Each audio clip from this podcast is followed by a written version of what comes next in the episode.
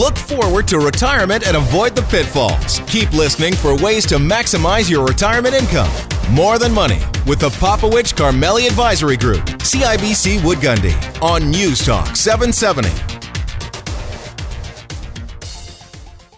Lifestyle matters. It's more than money. Thanks for joining us for another edition of More Than Money on 770 CHQR. Um, we've got a really good show today, Faisal. Um, lots of topics to cover. We're going to talk a little bit about ways to balance the caring for your loved ones and your career. That's especially important if you've got aging parents, uh, perhaps a spouse maybe that needs a little help before you retire. We want to talk a little bit about sacrificing your retirement. This is an increasingly bigger problem. Can you or should you sacrifice your retirement for the younger generation uh, to support the kids? You know, um, how do you do that and maintain, or at the same time maintain preserving your own retirement? That can sometimes be a very difficult balance want to chat a little bit about how to figure out what the right age to retire is for you. Should you retire just because you're 65 or because your spouse wants you to? Well, let's have a let's have a chat about that. Uh, but first of all, uh, Faisal, uh, taboo topics. There's a very cool um, survey done. Yep. yep. Uh, it's called Awkward Silences Survey, and it talks about the things we don't want to talk about, and we're going to do that today. Uh-oh. So if you're driving in your car, oh my goodness, we're going to talk about the things that are going to make you uncomfortable. Um, the question is, what are those things, generally speaking? We've got a terrific guest here to help us understand those awkward silences and what causes them. We've got Laurie Campbell, CEO of Credit Canada, uh, with us today. Laurie, welcome to the show. Well, thank you so much.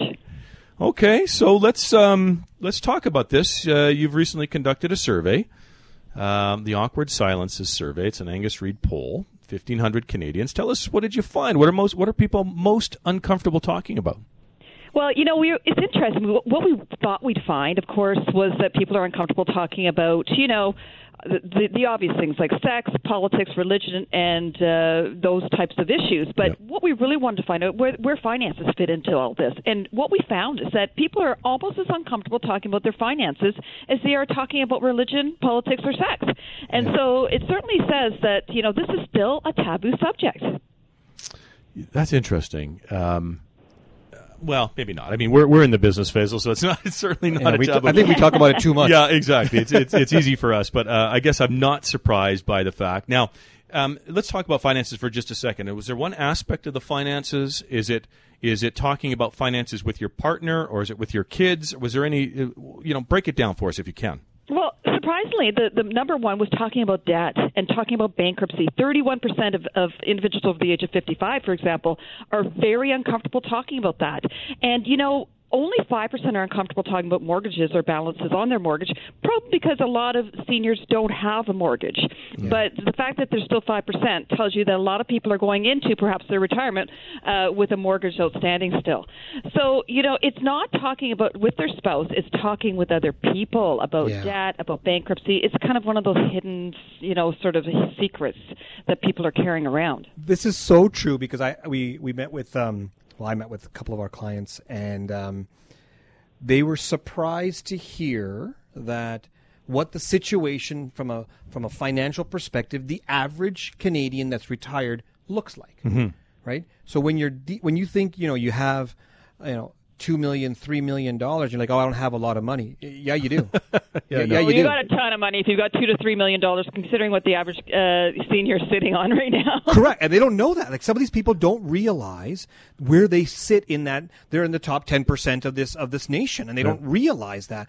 But when you start talking about have you have you you know they, they speak with their friends, and their friends are doing things, and they they believe their friends have more money yeah.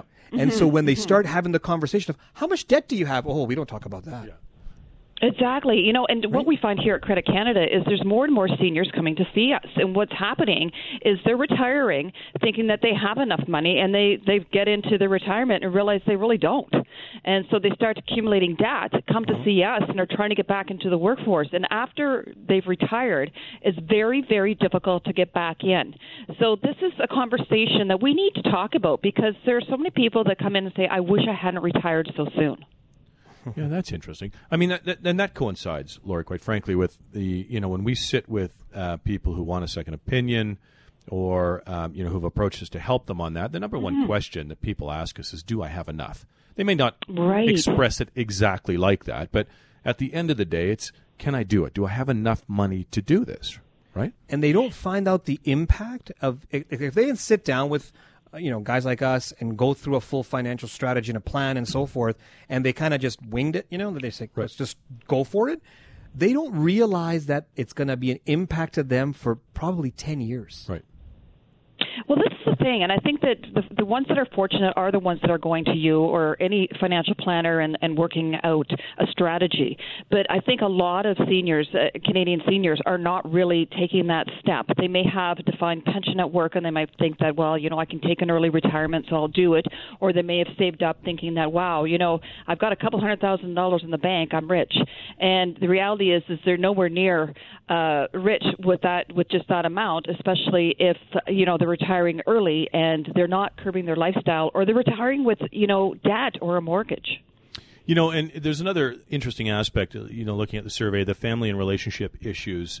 Um, now, it didn't rank number one, two, or three, but it was certainly uh, high on the list. And you know, Faisal, that's an interesting one too because uh, we we find that when we're doing um, conversations about family wishes and intergenerational wealth transfer, like what do you want to do for the kids and the grandkids. Um, have you talked to the kids about this? Right, you're putting your will together, and you know you want to give one something to one kid and leave somebody else out on another thing. These, these all create problems if they're not talked about, right? So that's fine. You know, that's sort of finance related, not debt related, but finance related. So you add those two things together, like finances are a, are a big problem. absolutely absolutely it's a, it's a big problem because there's there's a fear of judgment Yeah. There's a fear of judgment on my. I'm going to be judged based upon my net worth, my assets, Yeah. my my debt load. Right. Like at the end of the day, you are who you are, regardless of your financial situation. I think we get judged based upon some socioeconomic for, uh, viewpoint, and that's what the fear starts to come from. You know. Laurie, can you Yeah. speak? Can you speak to the, this notion that we all think that our friends have more money than us, and if you're trying to keep up with the Joneses, and we get ourselves into debt problems, like what what can people do about that if they're feeling uncomfortable uh, or, or at risk in this area? Well, you know, it's interesting that you that you asked that because one of the questions that almost inevitably every single person coming in to see us will say, "Am I the worst story you've ever heard?" Right. They may owe five thousand dollars. They may owe fifty thousand dollars. Every single one of them asks the same thing: "Do you- I the worst?" Because nobody talks about this, so they don't know where they sit uh, as far as their financial situation goes. They they have nobody to turn to. We're often the first person they've ever talked to, or the first place they've ever gone to talk about their money or about their debt. So we are in an environment where people equate wealth, and we see this everywhere. Social media is famous for this, with with uh, a person's personal success in mm-hmm. every angle, and this is a damaging thing for so many people. And this is why it's really hard to open up this conversation, and why finances in general, unless you say wealth transfer and talking to your children about money and everything, that is all so taboo. And so what happens is we create generation after generation of people that don't want to talk about this this subject. and, and again, it comes back to the the conversation of are you secure within yourself to have those conversations? You can you can have when they sit down with us, you'd be surprised how many people avoid talking about certain things like debt. Oh, for sure. Right? They'll they'll say, well, "This is the value of my house. Right. Here's all my savings. Here's what we're going to do with this money. By the way, I've got a mortgage. Yeah. Right? Like, Yeah, why, yeah, why yeah. are we why are we whispering on this one? Like, like, it's okay, you have a mortgage. We understand. Let's let's move forward from that. I'm not here to judge you. Right. I'm here to work But with that's, you. I think that you make a very good point there. Is I think that people are so worried about being judged, Yep. and you know that's exactly what we see in here too. Because obviously, everyone who comes through our doors generally does have debt. We're not seeing uh, the side that you're seeing, where they have some some wealth, uh, and they you know they, they're looking at a strategy to retire. We're looking at helping people get a strategy to pay off debt or get out of debt. Right. And you know their their biggest fear is they often say, "I hope you don't judge me," or "I'm so glad you didn't judge me," because they've been judging themselves. People are so hard on themselves, and they've been judging themselves for years potentially uh, because of their debt. And and we're trying to say. You know, stop guilt tripping yourself. Stop feeling bad about your debt situation. It can we know it can happen to anybody uh, in any and, and there's so many sets of circumstances. And you know, we want to open up that conversation so you're free to talk about it. How does somebody get a hold of you if they're having if they're struggling with this and they, they want to try to get a hold of this? How, how do they contact you? Well, our website's creditcanada.com, so it's very easy, and our our phone number is one eight hundred two six seven two two seven two. And you know we're we, we'll t- we're not for profit, so we'll talk to anybody about their financial situation and look for ways to help them solve any problems they have. Laurie, I want to thank you for taking some time with us and uh, bringing some light to these taboo topics and you know finances and debt uh, amongst the top. Well, thanks to both of you. It's my pleasure. Been joined by Laurie Campbell, CEO of Credit Canada. Um, okay, Faisal, uh, we've got to talk about, uh, you know, debt is is an issue. Uh, people have in, uh, businesses where they've invested in. People just come with a mortgage. People have uh, have accumulated debt because of a renovation or something like that. All of this is part of the puzzle, Yeah. right? It's it's it's all part of the planning puzzle, and it uh, we have to figure out if it all works and how it work and, and how it needs to work out to support the lifestyle. We're going to do that at our next uh, seminar, which will be held on Tuesday, July the twenty third, at seven p.m. At the Four Points by Sheraton, Calgary West. We hope that you join us for that. Now, stick around for the break. Oh, sorry, I should remind everybody if you want to register for that, because the seats do fill up quickly, give us a call at 966 8400, or you can go to our uh, website at morethanmoneyradio.ca. Uh, stick around after the break because we're going to be talking about balancing uh, caring for loved ones with your career so that you can succeed in your own retirement. That's going to be after the break. You're on 770 CHQR and More Than Money. Welcome back. You're here with Dave and Faisal on 770 CHQR and More Than Money. Faisal, let me describe the scenario for you. Okay. Okay? You're working, Okay. still have uh, a kid or kids at home, Okay. got a parent who's aging and needs help. Check, check, check. It's coming. Wow. That's a full plate. That's a sandwich. Yeah, yeah, that's a sandwich. Um, it's a reality for a lot of people, though, right? So this Yeah. this notion of of elder care, our healthcare system's ability to uh, to deal with this aging demographic, uh, all the guilt and emotions we feel around helping taking care of family, all of those things create a really complicated uh, scenario. We've got Liz O'Donnell uh, joining us today. She's the founder of WorkingDaughter.com. She's also the author of Working Daughter, a guide to caring for your aging parents while earning a living. Now, they, uh, I think the uh, the facts would bear out the case that it is often um, the women who are contributing more in this particular case than the men are. So, having a larger or a disproportionate uh, impact on them at this particular time. However, uh, that's a general statement. Liz, I want to welcome you to the show, and maybe let's start with this scenario that I, I laid out at the top of the uh, the top of the segment. Uh, how accurate am I? How many people are suffering from this? And then we'll get to what the heck are we going to do about it? Yo, you're so accurate. I've been there. Um, there are about 44 million caregiv- family caregivers. The number's only going to grow because um, the AARP is predicting a shortage of paid caregivers. And of course, we see 10,000 people turning 65 every day with the aging of the baby boomers. So more and more family members are going to be called on to support our aging population. And as far as how many are in the scenario that you just uh, described, I'd say close to 30 million who are working outside the home, and the average caregiver is indeed um, a woman, and she has a parent over the age of 65. She has a child, at least one child under the age of 18, and she does work. So, just for our, our listeners, 30 million from the United States. That's where we're getting all of our, our data from. If you were to kind of put a, a similar type of percentage Yeah. in uh, in Canada, it's about 10%. Yeah, so call it three million, right? It's a big number.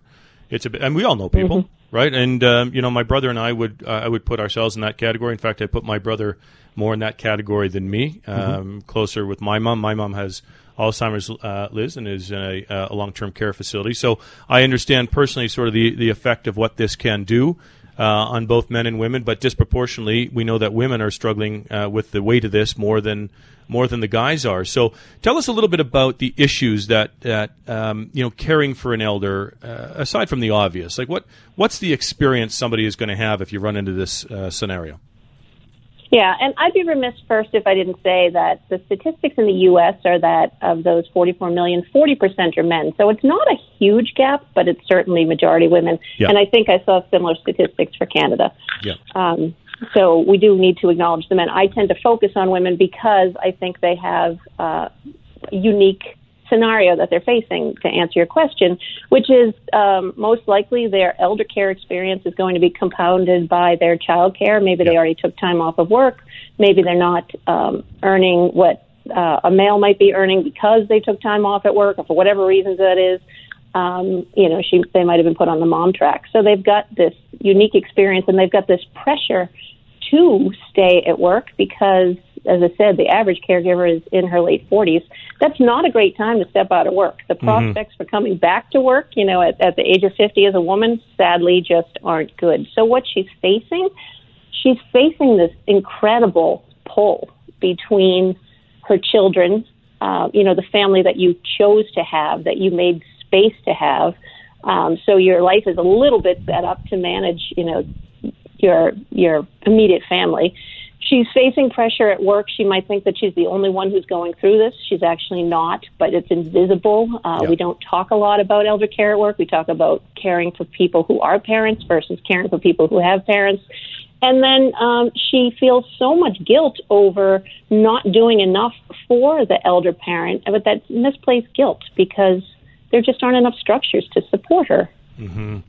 Um, I, I am curious. I have no idea if there's data that supports this, um, and so if that is your answer, um, that's acceptable. But I, you know, I, I think about the conversation uh, my brother and I had recently, um, and my mom's dementia or Alzheimer's is progressing, obviously, um, and as it progresses, of course, you face you face different things. And so my brother is in a situation now where he is caring for my, my mother in a way that you know um, is is obviously more than what you would expect um, a child parent relationship to be, and it, it has an impact on them emotionally. It has an impact on them, and we talk about this and. And um, I guess we're in a fortunate position here. I'm getting to my question list, but we're in a fortunate position that my mom and dad um, saved enough. They they did okay. Um, and so there is money to support my mom and her care. But I said to my brother, I said, you know, his name is Mike. I said, Mike, the, I don't want your experience uh, with mom as she ages to be what you're experiencing right now. We need to bring in some help to the extent that I, I said, I'm, I'm happy if we spend her entire estate making sure she gets proper care, but that you aren't put in a position where emotionally, you know, you're faced with that. Now, there's all kinds of emotional challenges and guilt and so, uh, attached to that. But I'm curious if you know, Liz, if that, um, you know, if the, is that part of the solution? If money's available, does it get used in that way, or are there other complicating factors, particularly with uh, with women, that put them in a position where they take on that care, invest the time and the emotional anguish that they have, versus perhaps bringing in help? Uh, The scenario I see um, a lot, most of the time, is that there isn't the money for outside care because it is so so expensive. But the conversation you're having with your brother rings true. I hear this from so many people, and I've been through. I was a dementia caregiver as well. It's it's a whole different level of Yeah. care because it is so emotional for you and obviously the person with the dementia. But I, I hear that conversation a lot. Like, look, I'm not looking for inheritance. I would just spend every dime to take care of mom and dad and to take care of myself, quite Yeah, frankly. yeah, yeah. Um, and the other thing that I think it's great that you and your brother Mike are talking about, and this comes up all the time too, is when you become caregiver to your parents, especially when there's such an emotional angle to it, how do you have the time to be their child?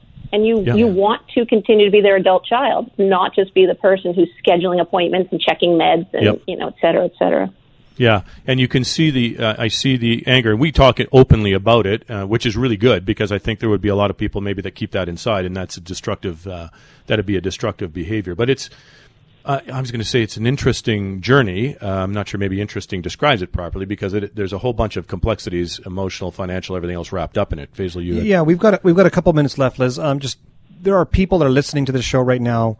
Um, will have to make the decision to take care of their parents or parent, um, and they have to have a conversation with their employer, um, and then they have to figure out, um, you know, what do they have to do? What's their real roles and responsibilities as as their parent ages and goes through these types of issues? So, Liz, maybe you can give us some ideas or some tips on what a what can we what how what kind of conversation how do we handle the conversation with our employer and number two um, you know what in the situation uh, give us some tips on how, how they can handle it I think you said the most important thing already. You said there are people who are going to make the decision, and that is key.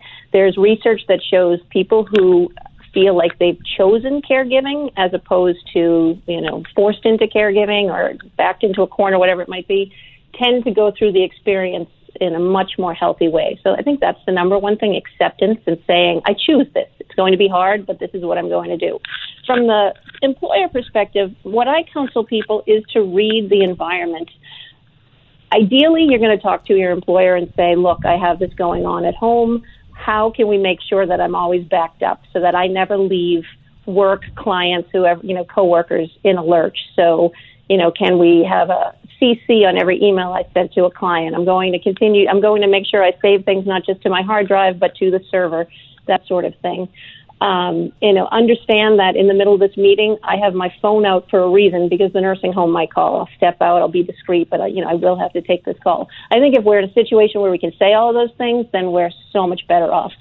But sometimes there is a stigma attached to flexibility in caregiving. So I wouldn't say that that's a blanket advice for everybody. Read the scenario and, and, and you know, do your best to determine what the feedback is going to be. Yeah, I think I think that's um, that's good advice. It's a complicated situation. We can't do it justice in ten minutes, but uh, Liz, I want to thank you for joining us and raising awareness. We have to continue to have this conversation because there are just so many families that are currently impacted by this and will continue to be impacted. So, thank you for your time today. Thank you. Been joined by Liz O'Donnell. She's the founder of WorkingDaughter.com and author of Working Daughter: A Guide to Caring for Aging Parents While Earning a Living. Now, we're going to be talking about the journey of retirement. In in many cases, many families are touched by the healthcare bucket, and how do we provide, protect, ensure a quality of care, quality of lifestyle all through that journey. And we're going to discuss that journey on Tuesday, July the 23rd. Our next seminar will be at 7 p.m. That's at the Four Points by Sheraton Calgary West. Join us for that by giving us a call at 966 8400 or on our website at morethanmoneyradio.ca. Stick around after the break. We'll be talking about helping the younger generation while also still preserving your retirement. You're on 770 CHQR and More Than Money. Welcome back. You're here with Dave and Faisal on 770 CHQR and More Than Money. Uh, I've got a terrific guest for this next segment um, because we got to address an issue that continues to get press and headlines because it's a real issue, right? yeah. And the question is, is are, you know, is your retirement being affected by helping your adult children. Right? Mm-hmm. This, it's interesting. Kelly Keehn's going to join us. She's a regular and contributing uh, guest to the show. She's a consumer advocate for FP Canada. Uh, Kelly, welcome back to the show. Dave and Faisal, thanks for having me. So, can we start at a very high level with this? J- just walk us through a little bit about what you're finding, what the research is telling us about Canadians' retirements being affected by their adult children. Mm-hmm. So this is a follow-up study that we did a couple of years ago, and we, mm-hmm. we actually talked about this on your show. Yep. Um, and so uh, this survey was done by FP Canada and looked at um, parents with children under the age of 18 and parents with children over the age of 18, and and kind of similar results, but a, a little a little different. So for those with kids under 18, a whopping 82 percent said that they intended on helping out with their uh, children's post secondary education costs. Now, right. how that's affecting parents is because of that, those parents surveyed are saying uh, nearly 50% said that they would have to delay retirement, and uh, f- uh, just over 40% were saying they'd have to postpone paying off debt. And for those with kids over 18, two thirds of them were helping out their children with post secondary education costs. So, you know, as if parents don't have enough on their plate, uh, this is an, another strain for them, and it just begs the larger question: How much do you know? How much should parents help out their kids, and yeah. and can they? And and how are they going to do it if if they're going to do it? That's a tough question, isn't it? I mean, yeah. there's so many things. There's a financial component to it. There's an emotional and a parenting component Guilt. to it. Guilt. Guilt. I, mean, it's it, this is this is a, a big one. Now, it wasn't just uh, if memory serves me correct from the last time we talked, to you, it's not certainly not just um, uh, education requirements. Parents are also yeah, looking at helping in other areas. Yeah, like the home and stuff like right, that. Down right, payments and so on and so forth. So, um, speaking to those more, you know, over eighteen adult children, where did where did we find the uh, the help was going there?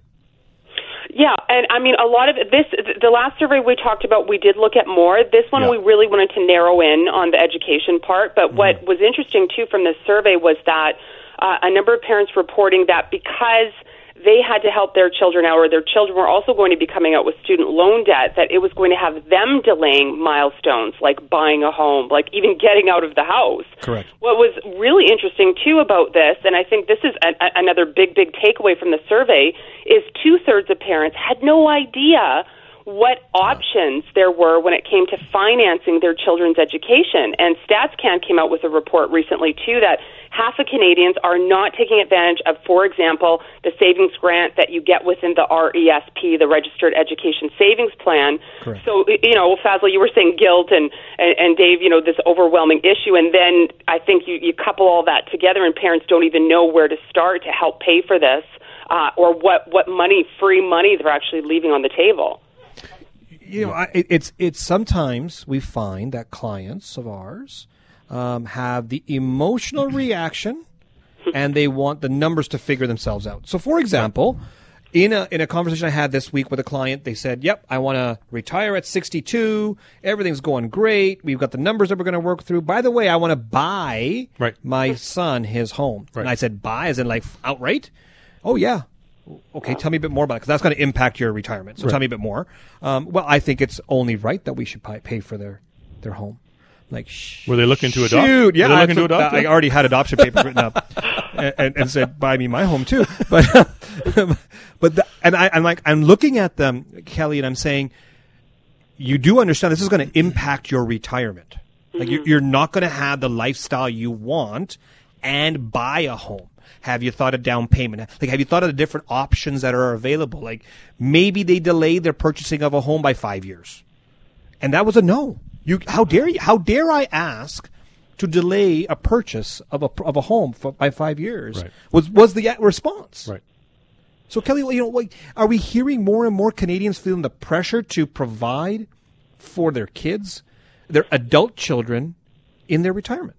Yeah, there's so much there to unpack. Um, I certainly hear that conversation a lot more in Vancouver and Toronto. I, I mean, in Alberta too.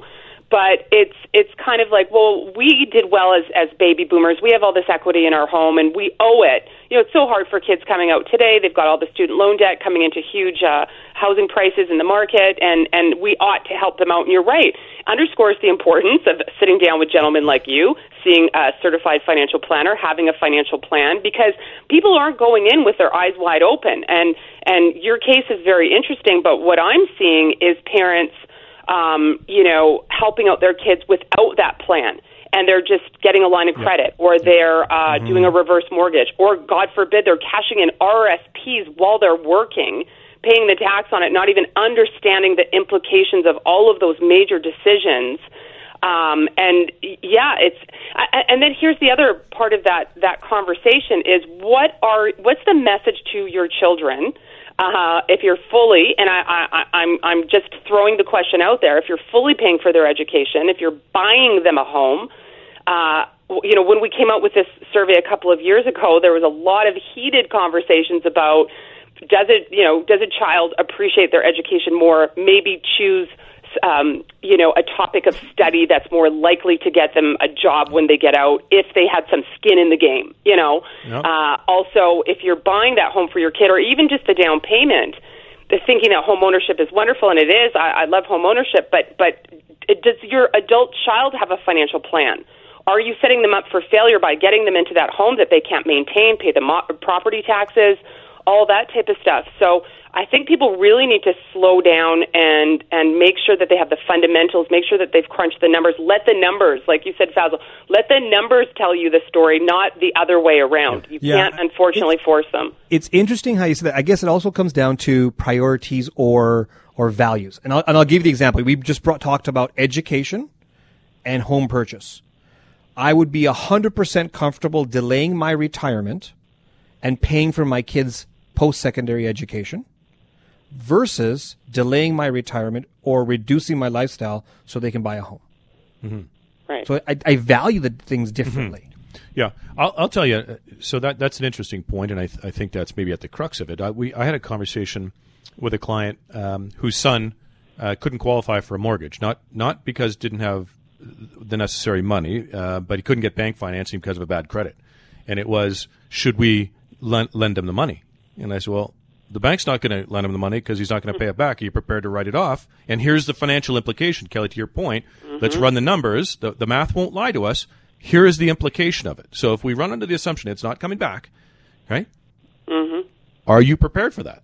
And it, it was a tough one, right? s- You could see in their face. And the- sometimes, Dave, giving to your child is not a financial thing. Sure. You can co-sign that. Now your credit rating is attached to that. right? If you're going to give up your part of your retirement for him, you, you can give up part of your credit rating for him too. Yeah, those different. So you don't have to have a financial impact. And if God forbid something has to happen, he can't make his payments, you can think of a bailout. Right. Right. You don't have like it's it's it's it's interesting. Yeah, Kelly. What uh, we, we're going to have to wrap this up fairly quickly, but um, give us some advice. So, uh, what you know, what what what would you say? What suggestions do you have to kind of help reduce the effect of these expenses from, uh, p- uh, you know, potentially giving to adult children? Well, I think everything we talked about underscores the importance of, uh, you know, somebody having a pro on their side. And when you don't have somebody to walk through these important conversations, have you see your future self at 80 or, or at 70 and not being able to retire uh, or be, get into that retirement residence home when you need it because the funds are depleted and the kids aren't going to be there to help you or or just to give them permission to say that you know this is this is a pretty big gift or or to you know if you do this what happens over here uh, Canadians so often are walking through things on their own and you know, I, I I wouldn't even dream of trying to get in shape without my nutritionist and my personal trainer and everything else. I, I don't know why everyone um, still feels that they can navigate these very complex conversations and scenarios and projections all on their own. Yeah, I think that's good advice. We'll have to leave it there, Kelly. Thank you again for joining us today. Thanks, gentlemen. John, uh, been joined by Kelly Keehn, consumer advocate for FP Canada. We're going to talk about all of these elements, the four buckets, how to put the whole thing together on Tuesday, July 23rd. That's our next seminar date. Uh, 7 p.m. We're going to host this one at the Four Points by Sheraton in Calgary West. And if you'd like to register for that, and seats do uh, fill up quickly these days, give us a call at 966 8400, or you can register on our website at morethanmoneyradio.ca. Now, don't go away, because after the break, we'll be chatting about how to choose the right time for your retirement. You're on 770 CHQR and More Than Money. Welcome back. You're here with Dave and Faisal on C, uh, 770 CHQR and More Than Money. Um, uh, good show today. I want to talk a little bit about um, a chat room question that was asked Yep. that I think is really cool, probably more complex than people think about. Here's the question What's the right age to retire? Dun dun dun. Tomorrow. Tomorrow. tomorrow. It's an I inter- work with you, David. Tomorrow. It's always tomorrow. You're not going anywhere. Um, listen, I think it's a cool question because it sounds like a simple question. and it was it was meant to be a simple question. It's not a simple answer. You're on these Facebook groups, Yeah. and there are a whole bunch of retirees from North America chatting with each other, sharing insight, um, sharing their experiences.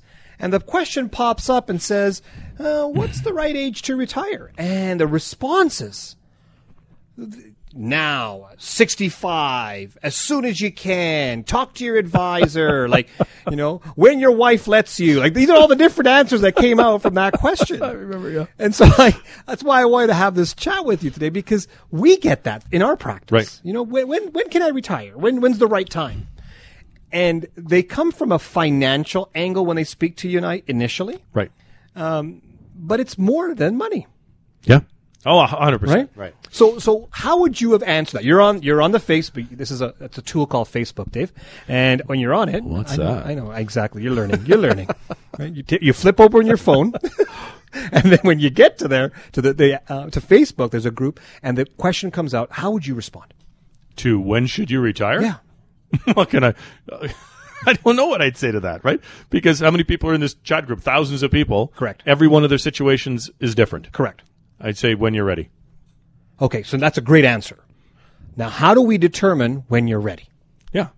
Okay. Now that So- that's this is the complexity. So there was one one individual out of Massachusetts who said, "Yeah, when you're ready, but here are some of the things you need to consider. First, do a financial check. Right. Make sure you have enough money in a conservative fashion to live for the rest of your life, so you can live off of that. Mm-hmm. Then the second point that I mentioned was make sure you've you've really focused on the things you're going to do, so you know what you're transitioning to. And the third one was go get your health checked out. yeah. So that is not the order that I would put those things in. Okay, go for it. Go for it. Yeah, it would be what are you retiring to. In fact, it would be before that. It's what's your definition of retirement? There we go. I like that one. Okay, I like because uh, I think we skip too too fast into the into the conclusion that retirement means you can't work anymore, right? I don't think it. At my, I'm 51, um, so I'm not I'm not retiring anytime soon. Uh, but if you ask me today, my number one uh, like work will always be part of what I do because I'm intellectually engaged. I like the people that I work with most of the time, Faisal. uh, I certainly love the client engagements, right, and the stories and working and helping people. So I'm not sure that for me, certainly at this age, it uh, retirement would be defined as not working. Okay. Okay, so that's I, I would put when you're ready, right?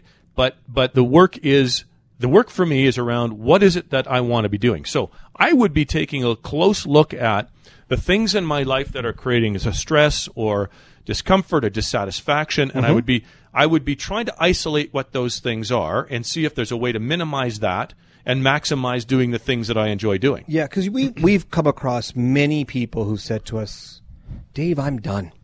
Right. I'm just exhausted. Right. I don't enjoy what I'm doing. Uh, I'm out. Right. Now make it work for me." Right. And you still ask that question. Okay, so what are you retiring to? Right. Uh, anything but where I was. Yeah. is the answer. Yeah. So Right? we we've got a client. I refer to this often, uh, with his permission. Is if I use the word retirement with him, and he has within the last year uh, left a, a position that he had been in for a very long time. Okay, so most people would say you're retired. I, I made the mistake of using the word retired with him, mm-hmm. uh, and he said no. He said you can't use that word with me. This is just life 3.0 right? So he started his career one area, he moved into another, and did really was super successful at it. He's now since left that, still a, a young man. Now it's what's next. It's the what's next on the journey. he calls three- it life 3.0. 3.0. Yeah. Right, and there might be a four, and there might be a five. Who knows, right? But what he said is the for him, there's a negative connotation of the word retirement. I'm I'm a young guy. I've got lots to contribute and offer. Now I just want to, you know, he's got. T- trust me, he's probably busier now than he was when he was uh, he was the senior guy at that uh, the company he was with. Yeah. But it's because he's thought about what he's moving to, right? Correct. And so I think that when we ask that question, uh, what's the right age to retire? I don't think it has anything to do with age. I think it has everything to do with what you want to be doing when you can be doing it. Financial freedom is a part of it. Okay, the math is important, but it's, it should start well before that, in my opinion. You you have to figure out what that means. Yeah, and I think that's we have seen many, many multimillionaires Mm-hmm. Walk away from their careers, from their businesses, Mm-hmm. go into the world of quote unquote retirement, Mm-hmm. and are depressed. We have seen multimillionaires leave their careers by choice Mm-hmm. to fulfill other things in their life. Mm-hmm. And so it comes back now to happiness. But we've also seen people, multimillionaire or not, leave because of age, because they think ah, it's just it's it's It's time. it's the time, it's the right age. Yeah. What what what age is that? Why? So we have seen that. And I think that's partly because there's been a a notion on, and if you think about it, we had this, um, you know, Freedom 55. Then it became, you know, at 65 you get your Canadian pension plan, and your old age. They don't even thought, talk about it. They don't call it seniors benefit. They call it old age security mm-hmm. at 65. And if you're lucky, you can push it to 70. That's when you should get really old age security. Right? That's what our society has pushed on people. that's fair. It's good point. And so you're not old if you're 65. You're not old if you're 70. You're old when you choose to be old. yeah, yeah, And so when it comes down to it, it has to be with regards to happiness, yeah. fulfillment, Right. engagement. Right. And if you can't do that, why? Why walk away from something? Well, y- yeah, Right? But Like- yeah, what? Yeah, exactly. I think we're we're saying the the same thing, and it's um, uh, you know, the, it, it seems obvious when we talk about this stuff. I'm thinking to myself, Jesus, the listeners, you know, they're going, this is obvious stuff, but it's not obvious because we see it.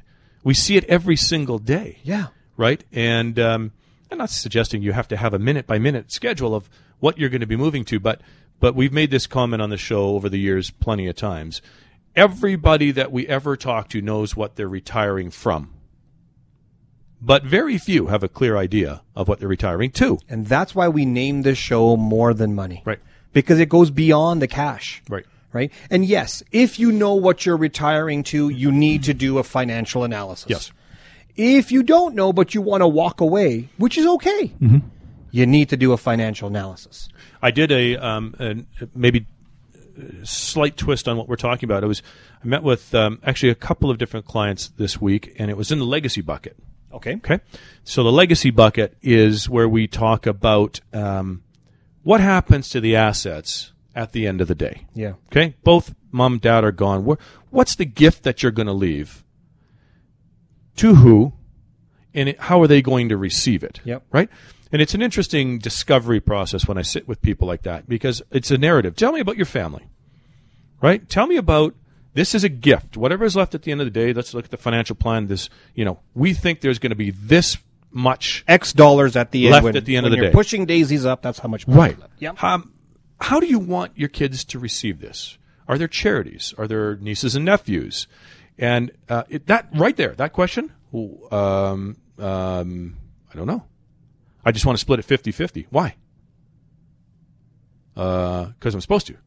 Okay, well, that might be okay. Because that's fair. It's fair. That might be right. Yeah. I know you're just going to jump, just put a big bag of money on the, you know, on their table at 25 years old. If something were to happen to you right now, and what would they do with that, right? So I think about the the questions we we ask. If you go below the surface, right? At what age do I retire? How do I want the gift? Re- you know, how do you want the assets split up? That's a different question than what's the gift that you want to leave behind. And when you talk about some of the clients that I met with this week, we were talking about health. What kind of quality of care? It's not just I want long term care. Right. What kind of quality of care do you want? Right. And that has a financial impact, but it also has an emotional impact. Right. Those who've seen their parents go through a long term care facility that didn't have what they deem to be the right type of service or Yeah. care for their parent, Yeah. they're going to have a different view than someone who's never had a parent in a long term care facility and doesn't really think about it. Right. Right. So this is where the the why needs to be answered. When do you? I want to retire. Why? I need, I want to pass money on to my kids. Why? I want a long term care facility that has a certain type of service. Why? And, and, and although that can be very, um, you can put your guard up when you're asked why Right. to answer openly and freely, but ask that of yourself. Yep. Right. Okay, let's continue this conversation um, at our seminar. We do this every single month. We're going to educate you about all the right questions to ask. Yeah. How to profit and protect. How to bulletproof your retirement so you can enjoy it. That's on Tuesday, July 23rd, 7 p.m. at the Four Points by Sheraton, Calgary West. So give us a call, 966-8400. That's 966-8400. Or go on our website to register at morethanmoneyradio.com. All right, thanks for tuning in to another edition of More Than Money on 770 CHQR. We'll see you next week. David Popowich and Faisal Karmali are portfolio managers and investment advisors with CIBC Wood Gundy in Calgary. The views of David Popowich and Faisal Karmali do not necessarily reflect those of CIBC World Markets Inc. Clients are advised to seek advice regarding their particular circumstances from their personal tax and legal advisors. If you are currently a CIBC Wood Gundy client, please contact your investment advisor. CIBC Wood Gundy is a division of CIBC World Markets Inc., a subsidiary of CIBC and a member of the Canadian Investor Protection Fund, an investment industry regulatory organization of Canada. David Popowich and Faisal Karmali are portfolio managers and investment advisors with CIBC Wood Gundy in Calgary. The views of David Popowich and Faisal Karmali do not necessarily reflect those of CIBC World Markets Inc. Clients are advised to seek advice regarding their particular circumstances from their personal tax and legal advisors. If you are currently a CIBC Wood Gundy client, please contact your investment advisor. CIBC Wood Gundy is a division of CIBC World Markets Inc., a subsidiary of CIBC and a member of the Canadian Investor Protection Fund, an investment industry regulatory organization of Canada.